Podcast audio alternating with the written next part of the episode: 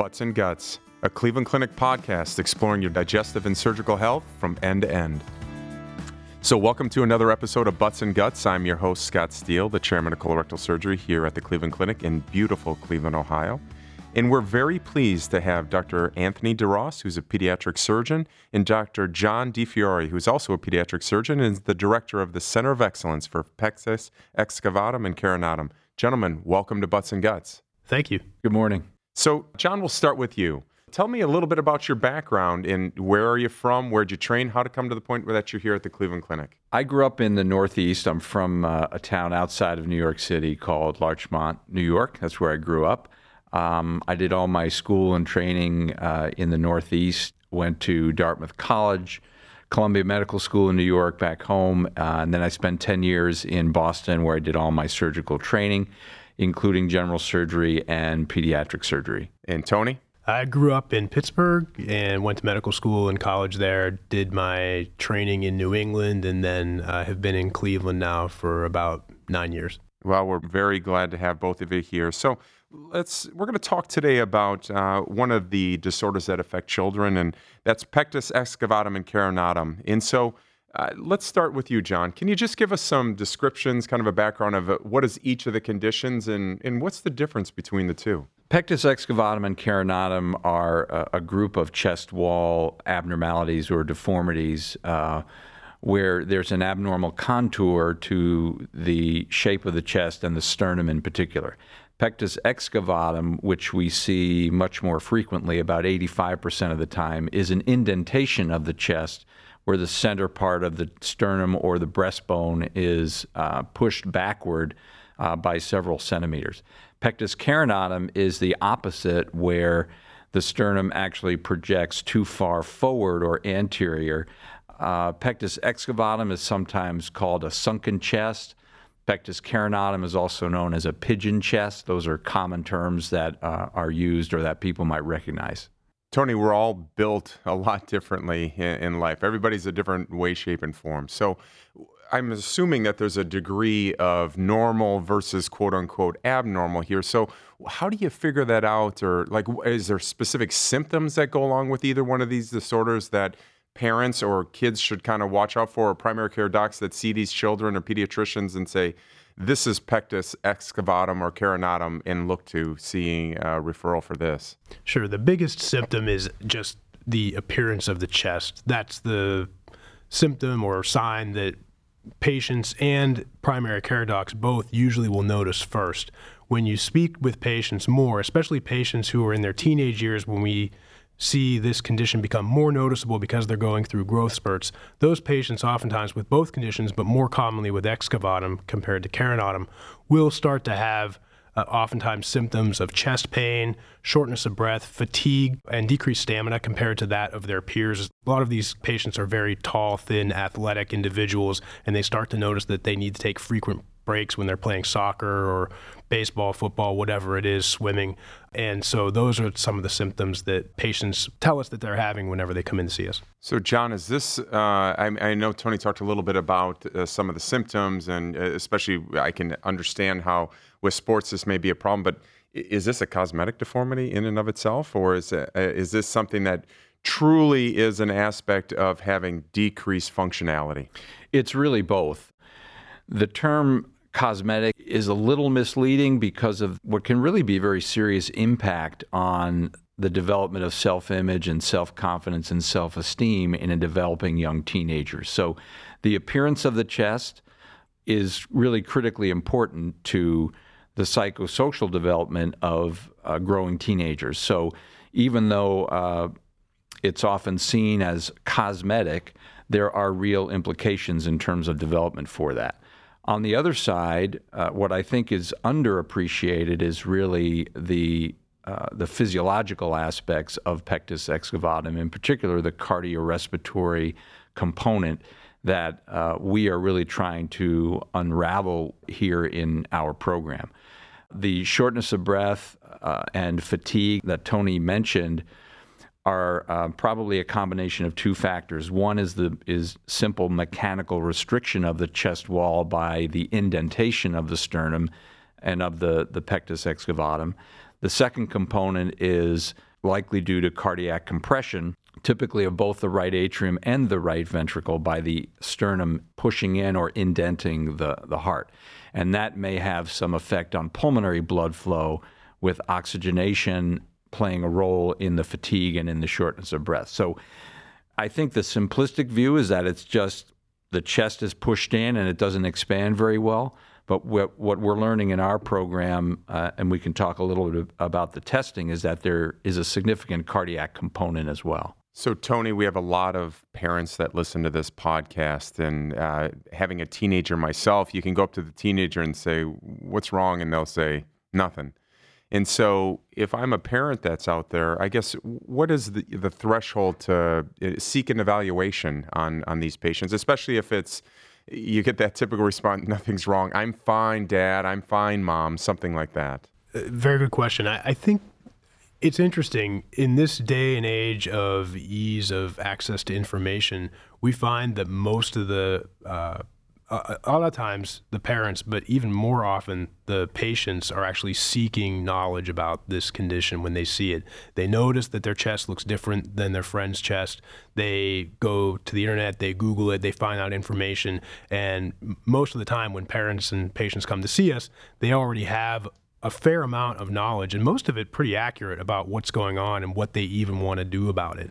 The the truth of the matter is, if they're not having symptoms and they're not upset with the appearance of their chest, there's really nothing that absolutely needs to be done. There are plenty of people who have lived their entire lives with excavatum and carinatum and have had no real consequences later in life. We don't know that, and we're trying to find out in patients who have, uh, who develop heart and lung conditions later in life who have pectus carinatum or excavatum, uh, are those functions negatively impacted by the chest wall? We don't know if they have worse cardiac function because of their excavatum later in life. We don't know that. We don't have the data for that yet. But as far as we know, there's really nothing that absolutely has to be done unless the patient is having symptoms and or wants to have something done about it. So it's pretty scary to go to the doctor. So John, uh, I'm a parent. I take my child in to see you. Walk me through that first initial evaluation what can they expect in your office and what sort of tests can they expect to get? So, the initial evaluation is a fairly laid back conversation with what's typically a young teenager. And we ask them why they came to the office, what's bothering them about their chest. Is it just the appearance? Is are they having symptoms of shortness of breath and or chest pain or other symptoms? It's a fairly uh, stress-free discussion. Then there's a physical examination where we uh, look at the chest and make an assessment of the severity of the pectus.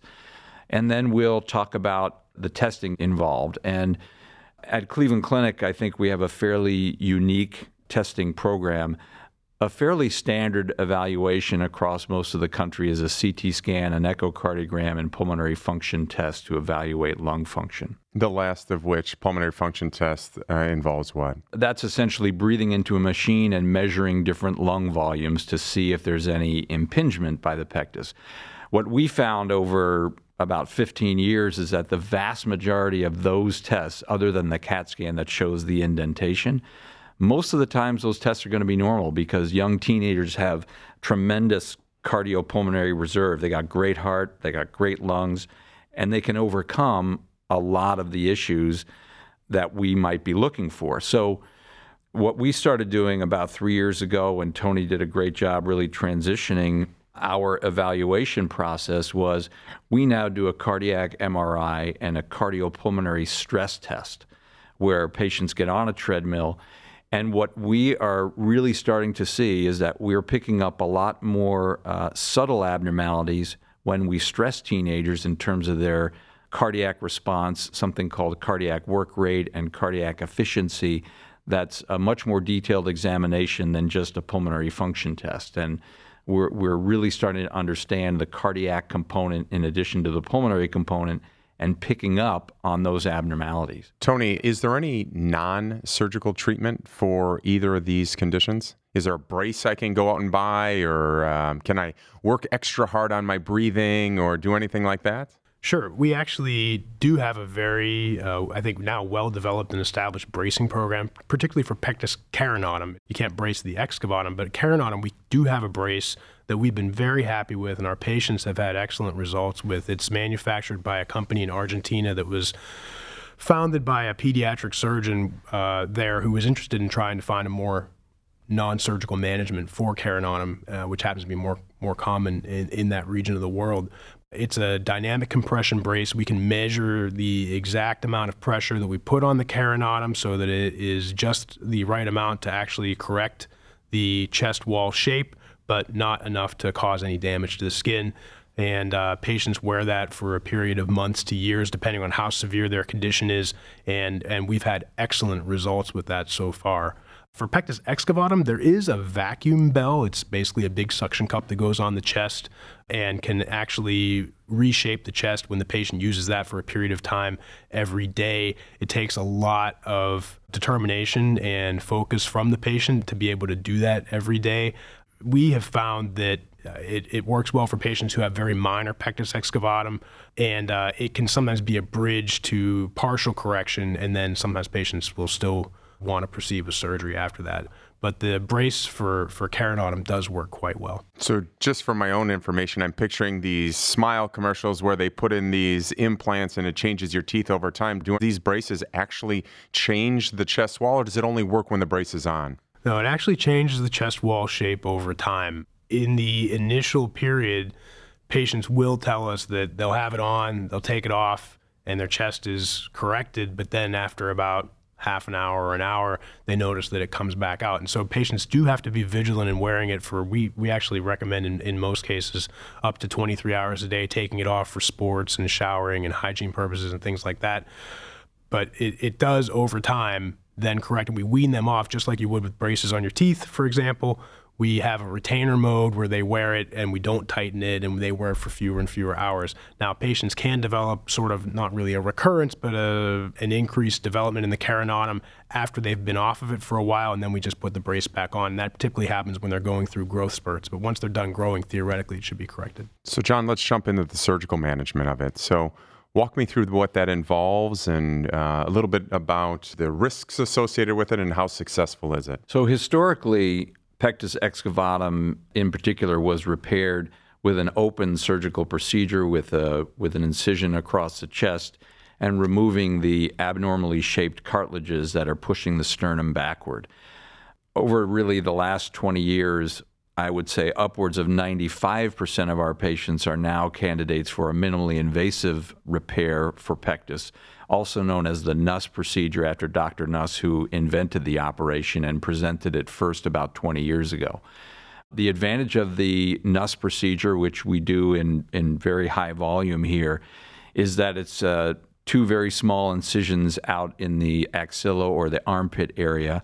We put a, a very tiny camera into the chest, and we create a tunnel behind the sternum. And behind the sternum, we place a curved metal bar that will push the sternum forward into the normal position. Essentially, that works. The best analogy, as uh, Tony alluded to already, is uh, is that it works like braces on your teeth. The bar stays in place for a th- period of three years, and during that time, the chest wall, the ribs, and the sternum will reshape and remodel in that normal position, so that when the bar is removed, the chest stays in the normal position. Uh, the difference between braces and the Nuss procedure, if you will, is that with the Nuss procedure, the chest wall is immediately corrected. So when families are in their recovery room and they're looking at their child's uh, chest wall, it looks completely corrected 100% right after surgery. It's typically about three to four days in the hospital after surgery, and we're, we're working on improving on that. Uh, but overall, the results are excellent. And when that bar is in there, how long does it stay in there? Does it, is it a permanent type thing? Uh, or can patients uh, walk, talk, play sports? So the bar is in place for three years. Eventually, they can return to complete and full activity in any type of sport. For three months, there are restrictions on most sports. We wait six months for contact sports like uh, football, hockey, soccer, things like that. But eventually, Tony and I have patients playing all kinds of sports, including full contact sports like football and, and hockey.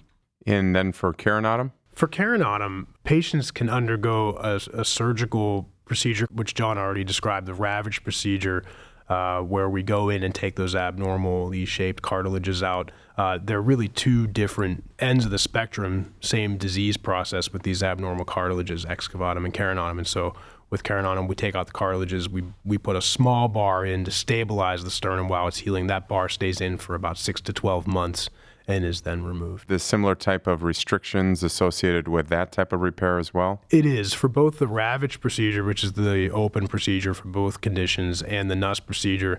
The return to activity is is pretty similar, at least for me, and I think for John too. Uh, over a period of three to six months, we get patients back to doing everything they want to do. So, John, I can imagine there might be a child with this out there that's excited about the procedure, but then is like, whoa, a bar in my chest, and what's going on? What's the risk of not correcting either one of the conditions? What I tell patients and their families is that it's not unsafe to leave it the way it is. And it really comes down to the factors of how much does the appearance of the chest wall bother a patient. And some patients come in and say, you know what, I'm good. Uh, I don't want to not play soccer for three months, and it, it doesn't really bother me that much. But it's the appearance combined with symptoms of shortness of breath and chest pain. So it's really a lifestyle choice. And most patients that come in to see us are coming because one of those three things is bothering them enough that they want to improve it. So, can you function well with the pectus the way it is? Uh, the answer is yes. But most patients find they can't function optimally. And even patients that say they're not short of breath before the surgery, when we see them in the office, I would say at least half of those after the surgery come back and say, you know, I remember telling you I wasn't short of breath. But after the surgery now, I breathe completely differently and so much better. Nobody has a sense that they've got a bar in their chest. So a lot of a lot of kids are worried about that. I've got this piece of metal. You really don't feel it at all. Most pectus patients are pretty thin, so they can feel it out in the armpit area if they really try. But they just go about their business and really have no idea the bar's even in there. Tony, I know we're focusing on kids, but there's going to be some adults out there that maybe didn't even know they had this, but they knew something was up. Only something that can be addressed in the pediatric or you know young adult time, or is this something if a adult comes in that they could get addressed at that stage? Absolutely, we we definitely see some adults in our practice, uh, particularly for the Nuss procedure. There are some adult thoracic surgeons who offer a different type of procedure and correction for, for adults, but particularly the Nuss procedure, we're the only group that is is doing that here at the clinic. And so anybody who's interested in the Nuss, even adults, and we've done some patients. I've done some patients in their 20s and 30s, and I think John has done uh, some patients older, up to 50 for the Nuss procedure. So for uh, carinatum for the bracing, it becomes a little more difficult uh, for patients to tolerate whenever their chest becomes a little more ossified and uh, less compliant. So uh, we can offer the brace to older patients, but it, it, takes a lot longer for things to correct. And so, to either one of you, what's on the horizon for the future treatment of pectus? What we're really working on at this point is optimizing the the details of the procedure, and in particular, our pain control. Uh, we have gone from a spectrum of using uh, epidurals, which we no longer use, to uh, intravenous medications, to now starting a, a new trial of doing intercostal nerve blocks during the surgery to basically numb the chest wall in the postoperative period. And we've had some excellent results with that. So uh, patients are going home more comfortable. We're also really focusing on minimizing opioid use. That's a that's a big important issue for our patients and for patients in general. So we've been able to really cut down on the need for narcotics and opioid medications postoperatively. Any other things that you can see if you were to go out 20 years in the future and think, is this bar going to be something that's still there? Or are we going to have something else, some new cartilage insertion? Anybody working on anything that's maybe a little outside of the box, whether or not it kind of comes to fruition or not? We all know how those things go, but have you heard of anything? There are some different trials going on with some different devices. There are some magnetic devices that are seeking FDA approval now, they still involve an implant procedure. So, it, to my knowledge, been anything done, particularly with the cartilage itself. But but we do know that these conditions, pectus excavatum and carinatum, are associated with other connective tissue disorders such as Marfan syndrome, uh, for example, that some patients share those diagnoses. And so perhaps some of the research in those areas will spill over and help us to better control uh, patients with, with excavatum and carinatum. Well, that's pretty incredible stuff, and we appreciate you coming on and talking about it. So, we always like to end up with all of our guests on a couple of quick hitters, and so we'll go kind of back and forth style. John, favorite food? Steak. Tony? Ooh, tough one. Uh, yeah, I, pizza. Tony, favorite sport? Uh, football. John? Rugby. And the last non medical book that you've each read? I read the Lord of the Rings trilogy recently. Wow, that's got to be long. My neighbor writes uh, mystery novels, and so the last book I read was hers. Oh, fantastic. And then to each of you, you spent some time here in Cleveland. So, what is it that you like about Cleveland? John? Cleveland was just a fabulous place to raise my family. My daughter was born in Boston, but my, my two boys, my twins, were born here in Cleveland.